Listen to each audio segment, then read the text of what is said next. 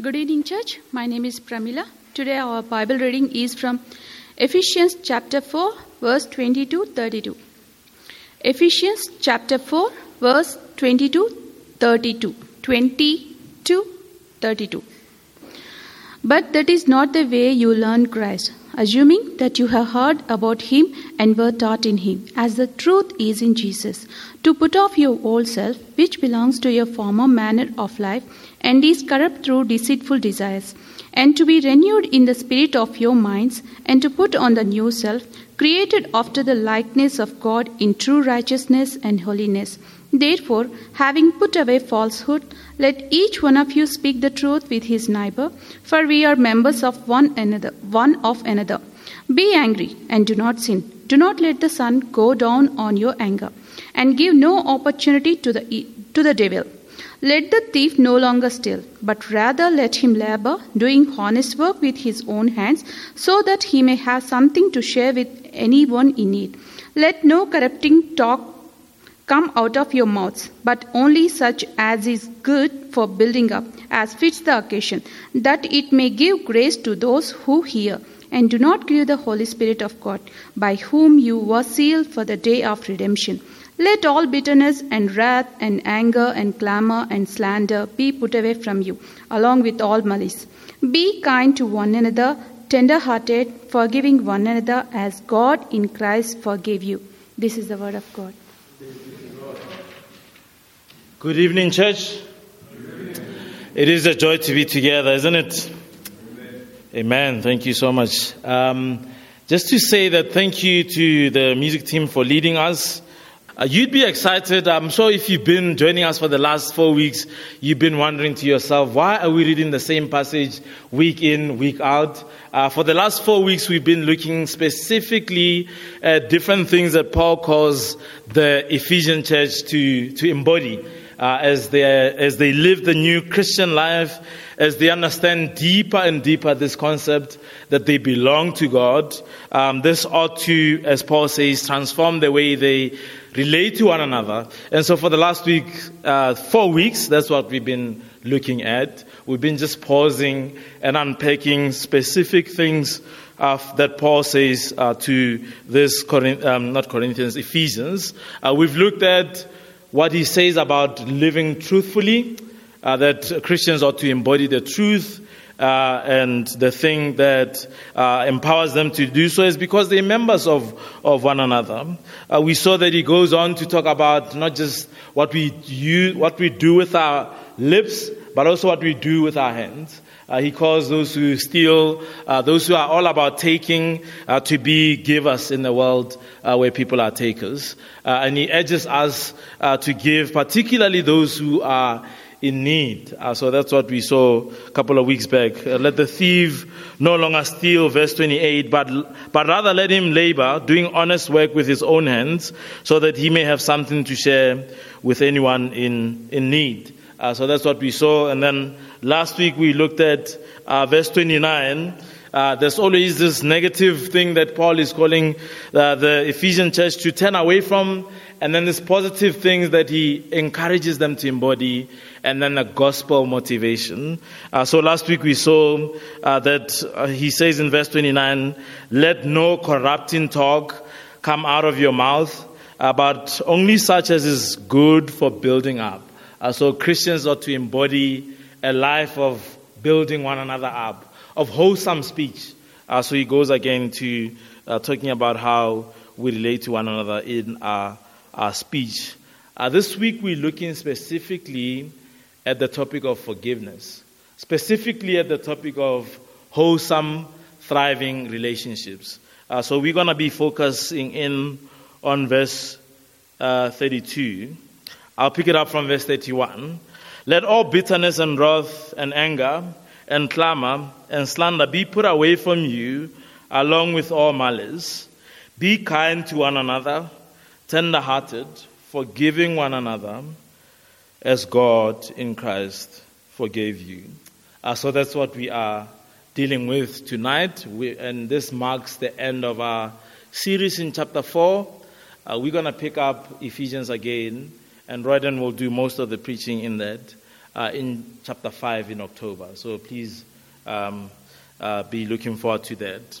Just to say, before we get into verse 32, that starting next week, we're looking at a very interesting topic called black text.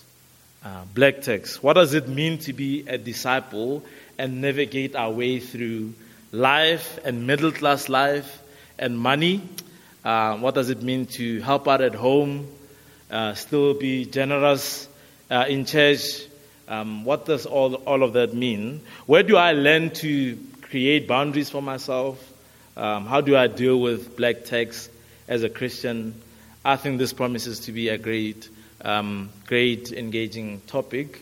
We will not just have the preaching, but interviews. So can I encourage you to think about somebody to talk to this week, perhaps in the office space. Tell them our church is dealing with the topic of black text. What do you think about that?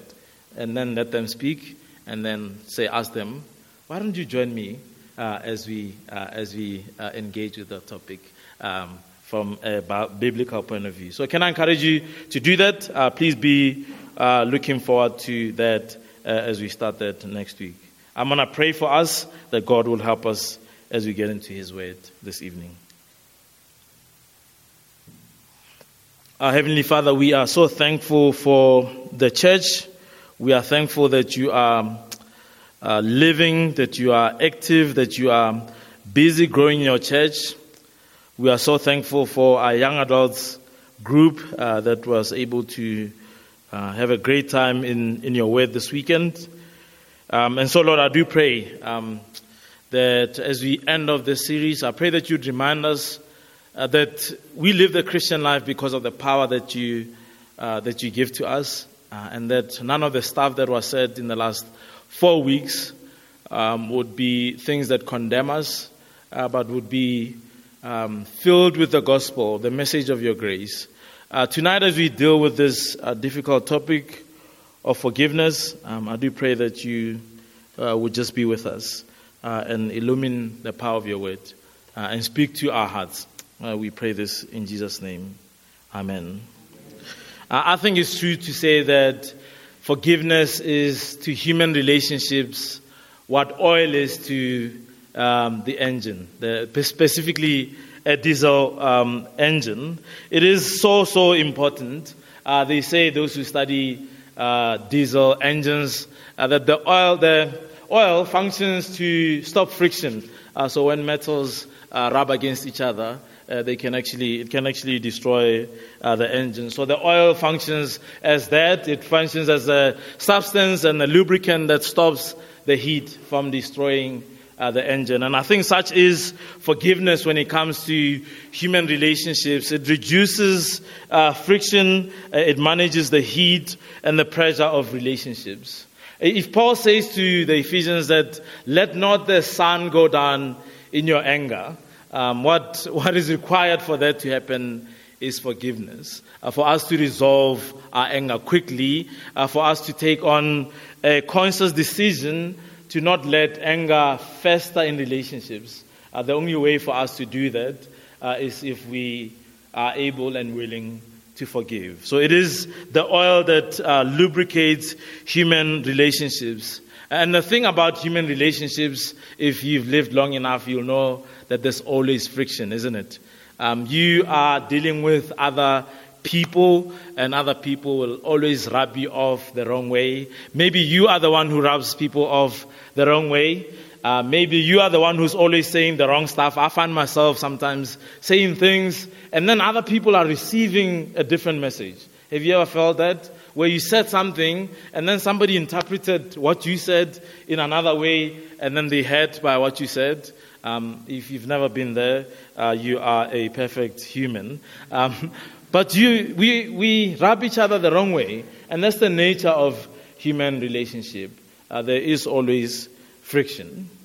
In his book that is titled, and we did this course a couple of weeks back, it was a marriage enrichment course, and it is titled, What Did You Expect? And it's a good book, by the way. If you're in a serious relationship, if you're considering marriage, or if you are married, you need to read this book. What Did You Expect? And as the title suggests, what did you expect? As you get into marriage, many of us have this perfect picture of what the relationship will look like. And basically the gist of this book is that it's going to be tougher than that. And one of the things that Paul Tripp says is that when you marry somebody, just remember that it is one sinner marrying another sinner, living in a sinful world. So that's a recipe for disaster. That's a recipe for friction and conflict. That is the place where forgiveness is needed the most for that relationship to thrive. Now, marriage is the most intimate of human relationships. And I think what Paul Tripp says doesn't just it's not just limited to marriage relationships. I think for any relationship that you enter into, you are rubbing shoulders with a sinner. You yourself are a sinner. You live in a sinful world. And that's a recipe for disaster. And thus we need this oil of forgiveness, to maintain those relationships. So that the friction does not destroy human relationship. But here's another thing that we know, isn't it? One, we know that is good. We know that forgiveness is a good thing. In fact, we long for forgiveness. In fact, when you are on the other side of wronging somebody, the one thing that you crave for the most is that person would forgive you, that they will look favorably upon you and treat you with grace and treat you not as your sin deserves. So we know that forgiveness is good. It is good to be forgiven. We know that it is good not just in human relationship. We know that part of our our nation is marked with this concept of forgiveness. So forgiveness is good. But another thing that you would know is that forgiveness is complicated. It is complex because human relationships are complicated. And not only is it complicated, but forgiveness is easier to say from the pulpit, and it is hard to implement in real life. It is so hard to forgive somebody who's hurt you, who's wronged you, isn't it? Do you have somebody who's been there? So if one, forgiveness is good. It is part of the culture that we have lived in. In fact, some of the founding principles of our nation is that we come from a whole history of oppression. And one of the things that led us to the South Africa that we have today is what we know as the Truth and Reconciliation Council. The TRC, led by Desmond Tutu himself. And he's hailed a hero of our country, and we know that we find ourselves in the situation we are in, where we can rub shoulders with one another because of that TRC. There was such a great transition from animosity to forgiveness to living in the South Africa that we know and love today. Yet there are those who, when Desmond Tutu passed on, would say, "Man, we feel like, in as much as that's true, in as much as we live through the TRC, but surely, this was not the best way possible. Surely TRC was just a, as some would call it, a publicity stunt to make sure that we don't kill each other. Surely we still live with the atrocities of the past, and there was no accountability. So it receives different views. Some think it is a great thing. Some think, well, it is complicated. And at best, it wasn't what needed to happen in this country. People needed to be kept accountable. So not only is it good, it is complicated, because many ask the question, does forgiveness not perpetuate the pain that perpetrators caused? If I forgive somebody, and we live in a country that is ravaged with gender-based violence. If I forgive somebody who's wronged me in such a way, surely I'm perpetuating them and I'm enabling them to go again and oppress another person. It is complex. Surely things like the TRC, things like people saying, no, you must just forgive and forget, places the burden on the victim to just forgive and forget. Surely that's unfair for them. Forgiveness is complicated. We know in our own lives that it feels like we've been robbed of something when you just forgive somebody for the wrong they've done to you. It feels like you're giving away something when somebody tells you, forgive and forget. So forgiveness is good. It is complicated, but it's also hard. It is hard to forgive. One of the things that adults do is that they put pressure on children to forgive. I mean, if you have ever done that, maybe you are babysitting, somebody slaps the other, or the one kid smacks the other one. I don't know why they do that. I think it's the mother's genes at work there. I apologize. I don't really mean that. You forgive me. Thank you so much. But one of the knee-jerk reactions that we have as adults when children get in a bit of a tussle is that, say sorry to your brother. Say sorry. And often, very often, kids would say, I'm sorry. Like begrudgingly embrace saying sorry because they're not even remorseful. And then what do we say to the other party? Well, your brother has said sorry. I just forgive them. And what we often see is that it's very hard for children, even at that young age, to do that thing. First to ask for forgiveness, and then to give the person who's wronged you a through pass and forgiveness. It is not just children. I think we just grow older, and we are still the same old children. It is very difficult. I want to say sorry. It is very difficult to say that I forgive you, because very often that comes with a lot of hurt. That comes with a lot of pain. That comes with a lot of scars. That if I forgive this person, what about the hurt that they have caused me? It feels justified to hold on to their pain. It feels justified to hold on to them and that target on their neck to say, I don't forgive you. It is very hard to forgive. It is within us as humans to find it difficult to forgive, because forgiveness takes a lot from us. It requires a lot from us. And here's what we're going to see later on, that the gospel empowers us to step into what God has called us to do. Only the gospel can empower us to forgive. As such, we're going to read a story in the Bible of this. But first, let me tell you another story.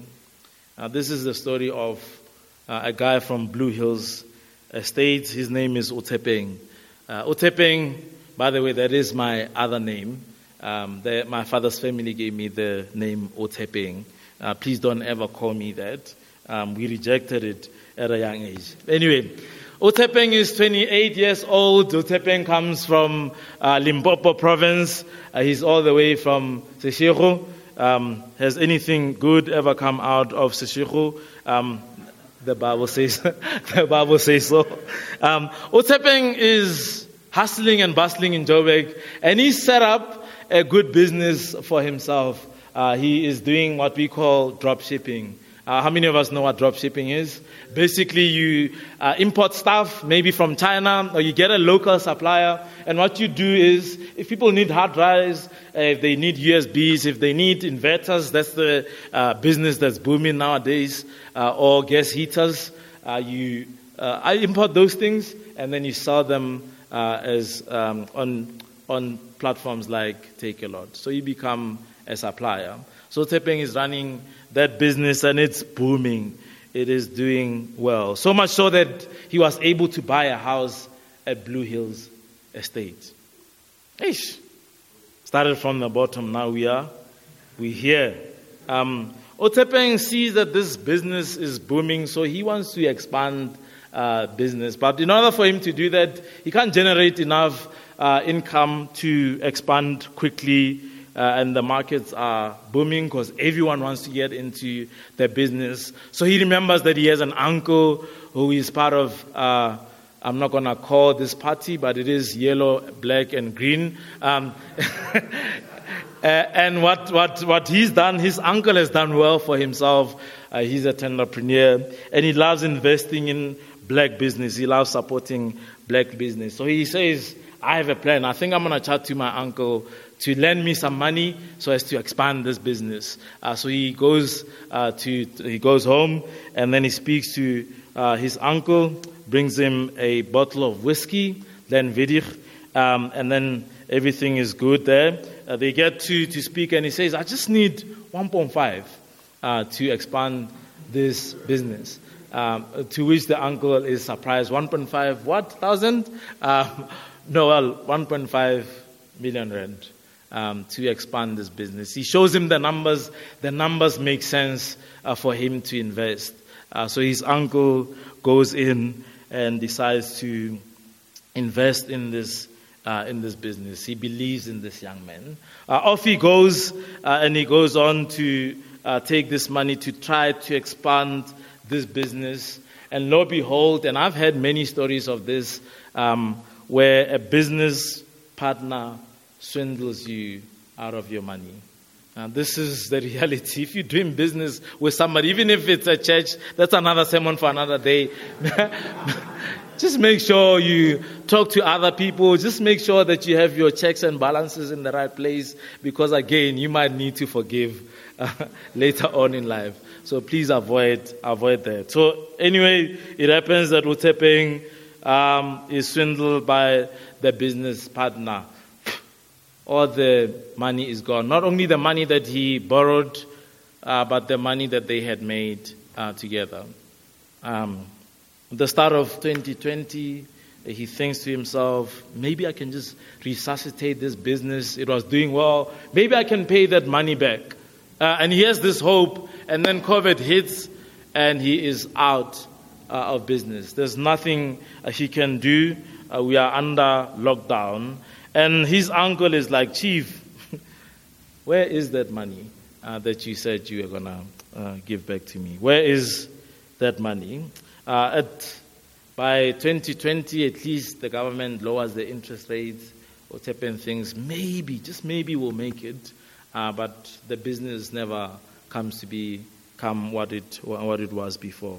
He loses everything, and his house is nearly repossessed. And he thinks to himself, what am I going to do? And then he goes begging for mercy at the uncle. Please, just, man, I'm down and out. If I lose this house, it is it. This is it. I'm going to have to go back to Sishihu. Now, that's the story of Otepeng. Otepeng goes to ask for forgiveness, and the uncle, after thinking long and hard, after trusting that his niece could have done better, he just forgives him. He just decides to wipe off that 1.5 million. It is a costly amount, isn't it? It is costly. But he decides, for the sake of the relationship, for the sake of him prospering, because I truly believe in this boy, I'm going to forgive him. And he came to ask for mercy anyway. 2 months later, out of desperation, Otepeng goes out, and then as he's sitting at Starbucks getting that free coffee from F&B, he thinks to himself, what is the next move? And then he remembers the 200,000 that one of his other cousins owed to him. He picks up a phone and calls his cousin, and he says, Chief, I'm down and out. How's about that 200K that I gave you when things were going well? This cousin obviously says, I can't pay you. Then he decides to scheme and go to Kwa Mai-Mai. That's where the inkabis are found. Inkabis are paid assassins. He pays somebody, not to assassinate his cousin, but just to roughen him up a bit so that he can pay him back the money. So he goes, pays the last money that he has, that he made from hustling to an inkabi, and he goes to roughen up his cousin. Obviously, the family is infuriated because they found out that he did this. Obviously, news arrived in his uncle's ears that Otepeng has gone and done this, and his uncle becomes infuriated, and he goes back and says, "I want every last cent of that 1.5 million that you owe me." Now, that's not a true story. It's a made-up story. But it does relate to the story that Jesus tells. It is not a made-up story, it's a parable. Okay? Jesus tells this parable. Turn your Bibles to Matthew chapter 18 as Jesus tells this parable of Otepeng. As we read this, let us have that whole story that I just told in mind. Jesus has just told them about forgiving one another, how they ought to live in the new kingdom. We're not in Paul's epistle anymore. We are in Matthew's gospel. And Matthew has been talking about what it means to live in the new kingdom of God. And in chapters 15, he talks about forgiving and how one goes through the process of forgiving a brother. And then Peter responds in verse 29. Have a look at it. Then Peter came up and said to him, "Lord, how often will my brother sin against me and I forgive him?" Okay, Jesus, I understand that you say I must forgive, but how many times must I do that? How many times must my brother sin against me and I must forgive them? As many as 7 times? Have a look at what Jesus says in verse 22. This is hard, what Jesus calls those who are part of the kingdom to do. Jesus said to him, "I do not say to you 7 times, but 77 times. That is a lot of times. That is a lot of forgiveness to do in one day. It is hard enough to forgive somebody once. 77 times. And obviously this is an exaggeration on Jesus' part. But he's saying, if you are part of the kingdom, this ought to mark your life. Your life must be marked by forgiveness. Then he goes on to tell a story like I told you the story. Listen to what he says in verse 23. "Therefore, the kingdom of heaven may be compared to a king who wished to settle accounts with his servants." Verse 24, "When he began to settle, one was brought to him who owed him 10,000 talents. And since," that's like 1.5 million or more, "and since he could not pay, his master ordered him to be sold." This was what would happen in the ancient world, that they would sell you off to slavery for a fee to cover up what you owed. "Since he could not pay, his master ordered him to be sold with his wife and children and all that he had, and payment to be made." Verse 26. "So the servants fell on his knees, imploring him, 'Have patience with me, and I will pay you everything.'" Verse 27, "And out of pity for him, the master of the servant released him and forgave him the debt. But when that same servant went out, he found one of his fellow servants who owed him 100 denarii. That's maybe 10,000 rand. And seizing him, he began to choke him." I laugh when I read this because I imagine the picture of him choking the guy and saying, "Pay what you owe." Verse 29, "So his fellow servant fell down and pleaded with him, 'Have patience with me and I will pay you.'" Notice the same words that he said to the servants. These are the same words that this fellow man who owed him says, "Have patience with me, I will pay you." Notice his response in verse 30. "He refused and went and put him in prison until he should pay the debt.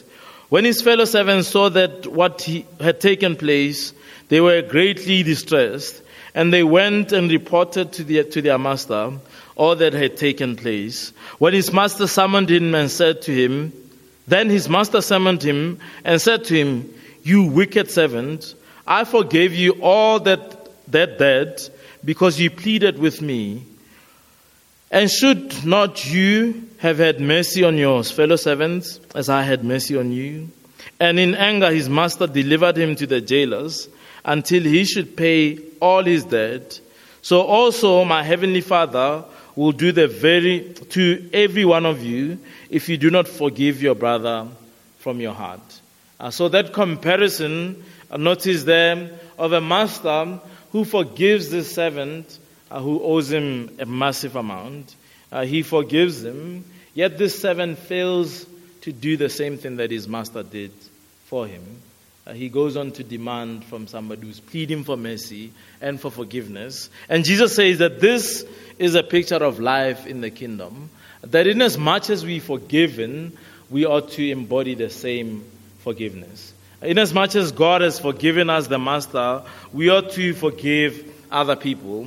It sounds like Jesus says in verse 30 that God's forgiveness towards us is based on us forgiving others, right? So it seems like if I don't forgive, God will not forgive. Yet that's not what the parable is saying. The parable is saying because God has forgiven us, he's empowered us to forgive others. He's empowered us to step out into others, step out to all those who have wronged us, and embody forgiveness. Embody forgiveness. So that's the story of that Jesus tells. The story of life in the kingdom. And Paul tells the same principle as he speaks to the church in Ephesus. Verse 32. This is the Christian life. This is what we ought to embrace. Be kind to one another, tender-hearted, forgiving one another. And just as you're about to ask, how am I going to possibly pull that off? How am I going to forgive that person, that thing? I wonder who comes to your mind when I say this. I wonder who comes to your mind when you hear the word forgive. Who has wronged you in life?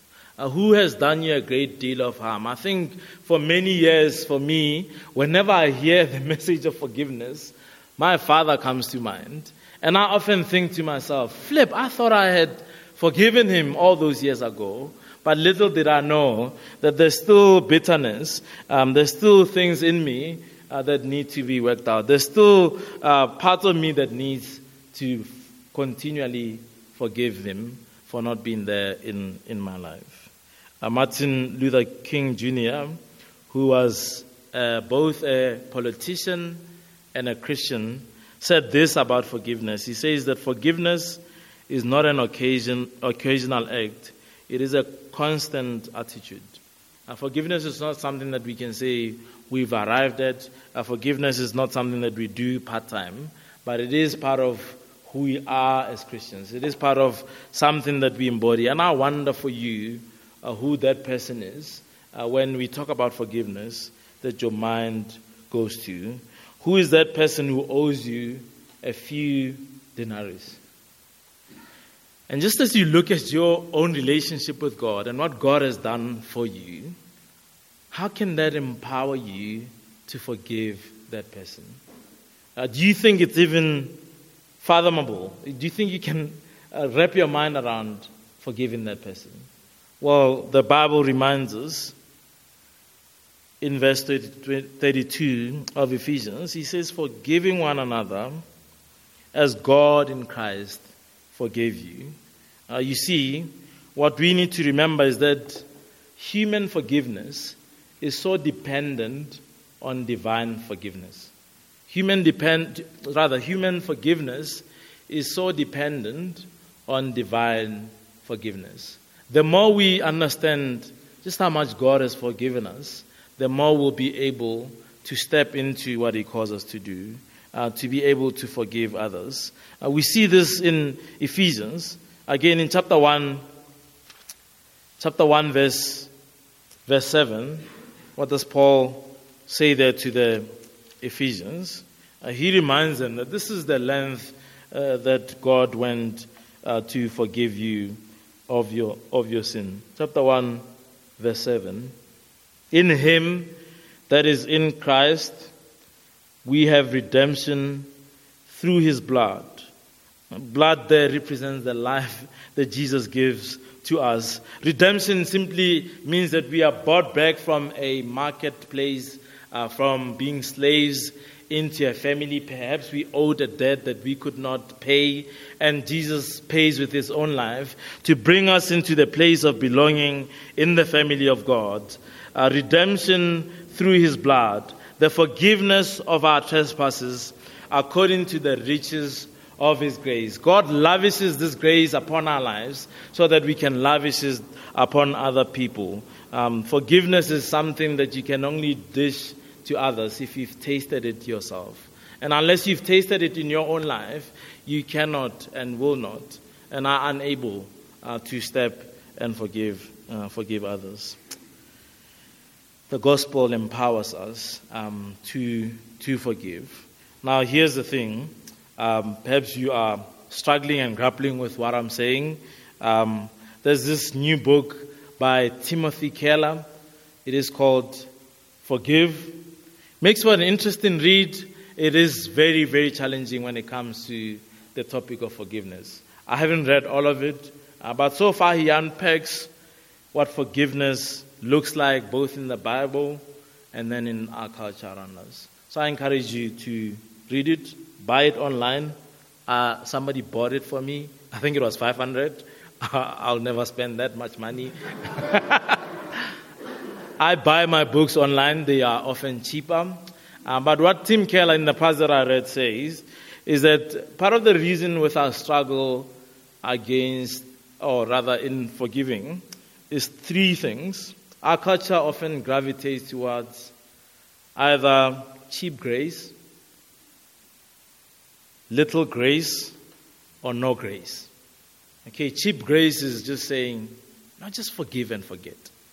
No justice at all. No accountability for anybody.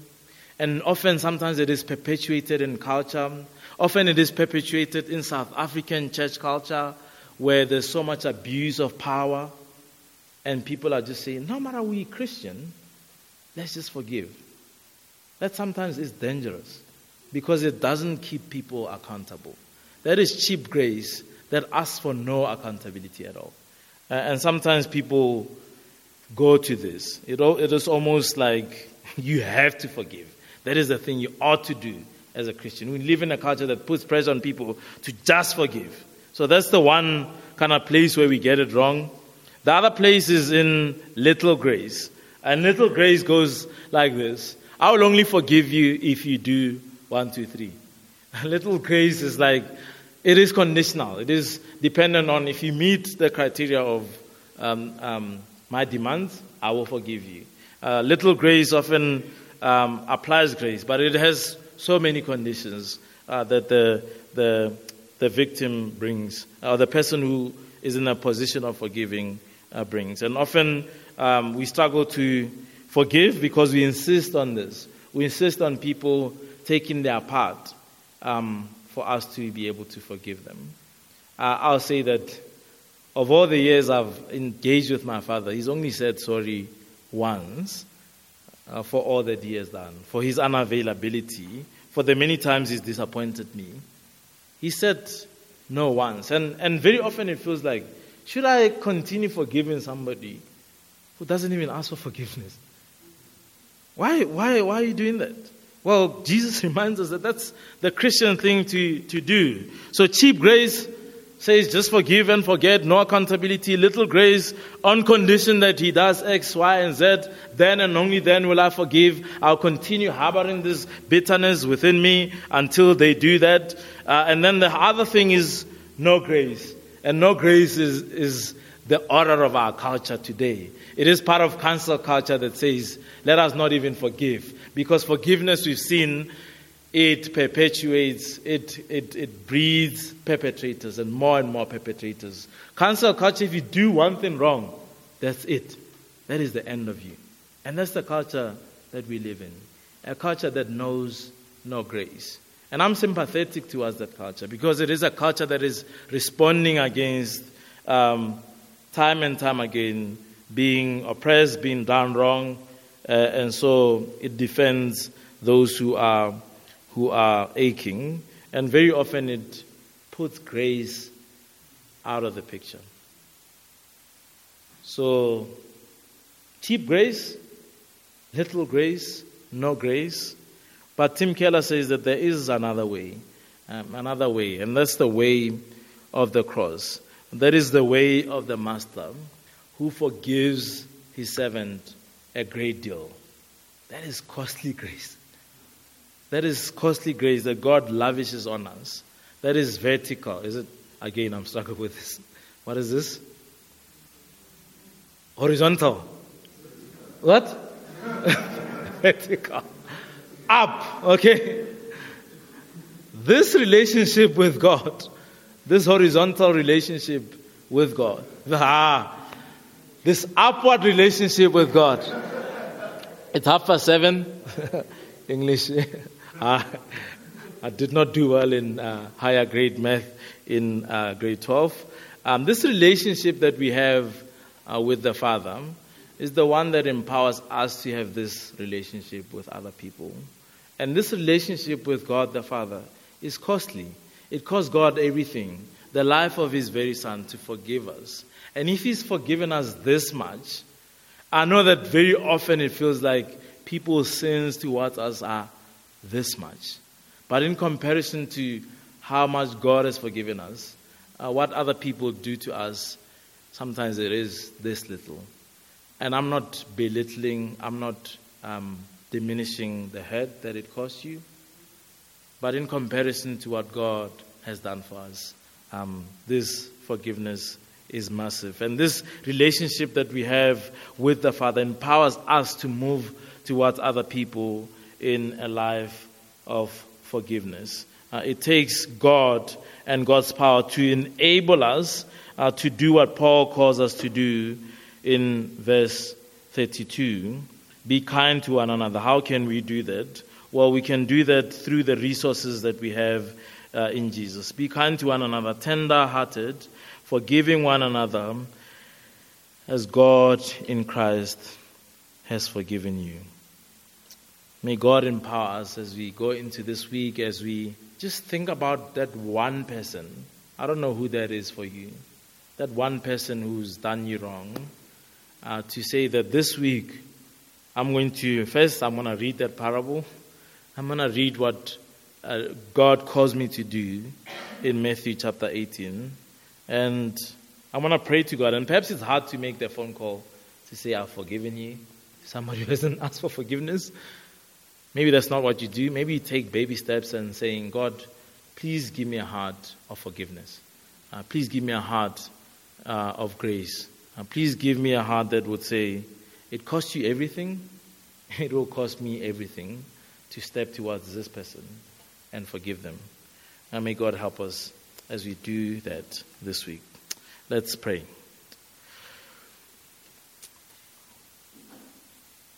Our Heavenly Father, we are so mindful of just human sin and brokenness, some of the deep hurt that we all have, the times where people have hurt us, the bitterness that we hold on to.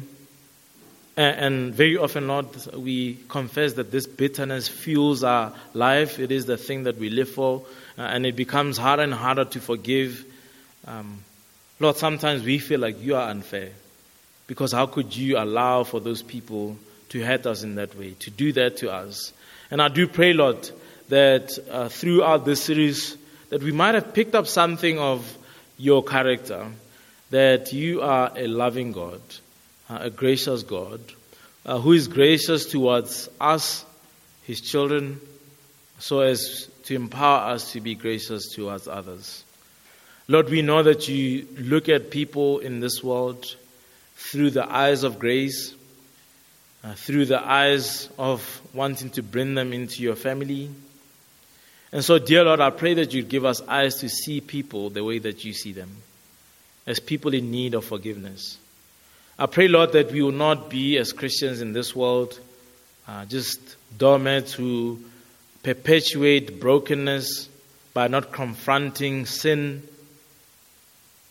I pray that you'd give us courage to stand up against those who oppress, those who cause harm, and that we would keep them accountable. But I pray, Lord, that you'd make us also people of costly grace, people who embrace the forgiveness that comes from the cross and steps towards others in the same way to forgive. So please empower us as we step into this week, as we think of that one person, to apply your word and to live it out. In Jesus' name we ask. Amen.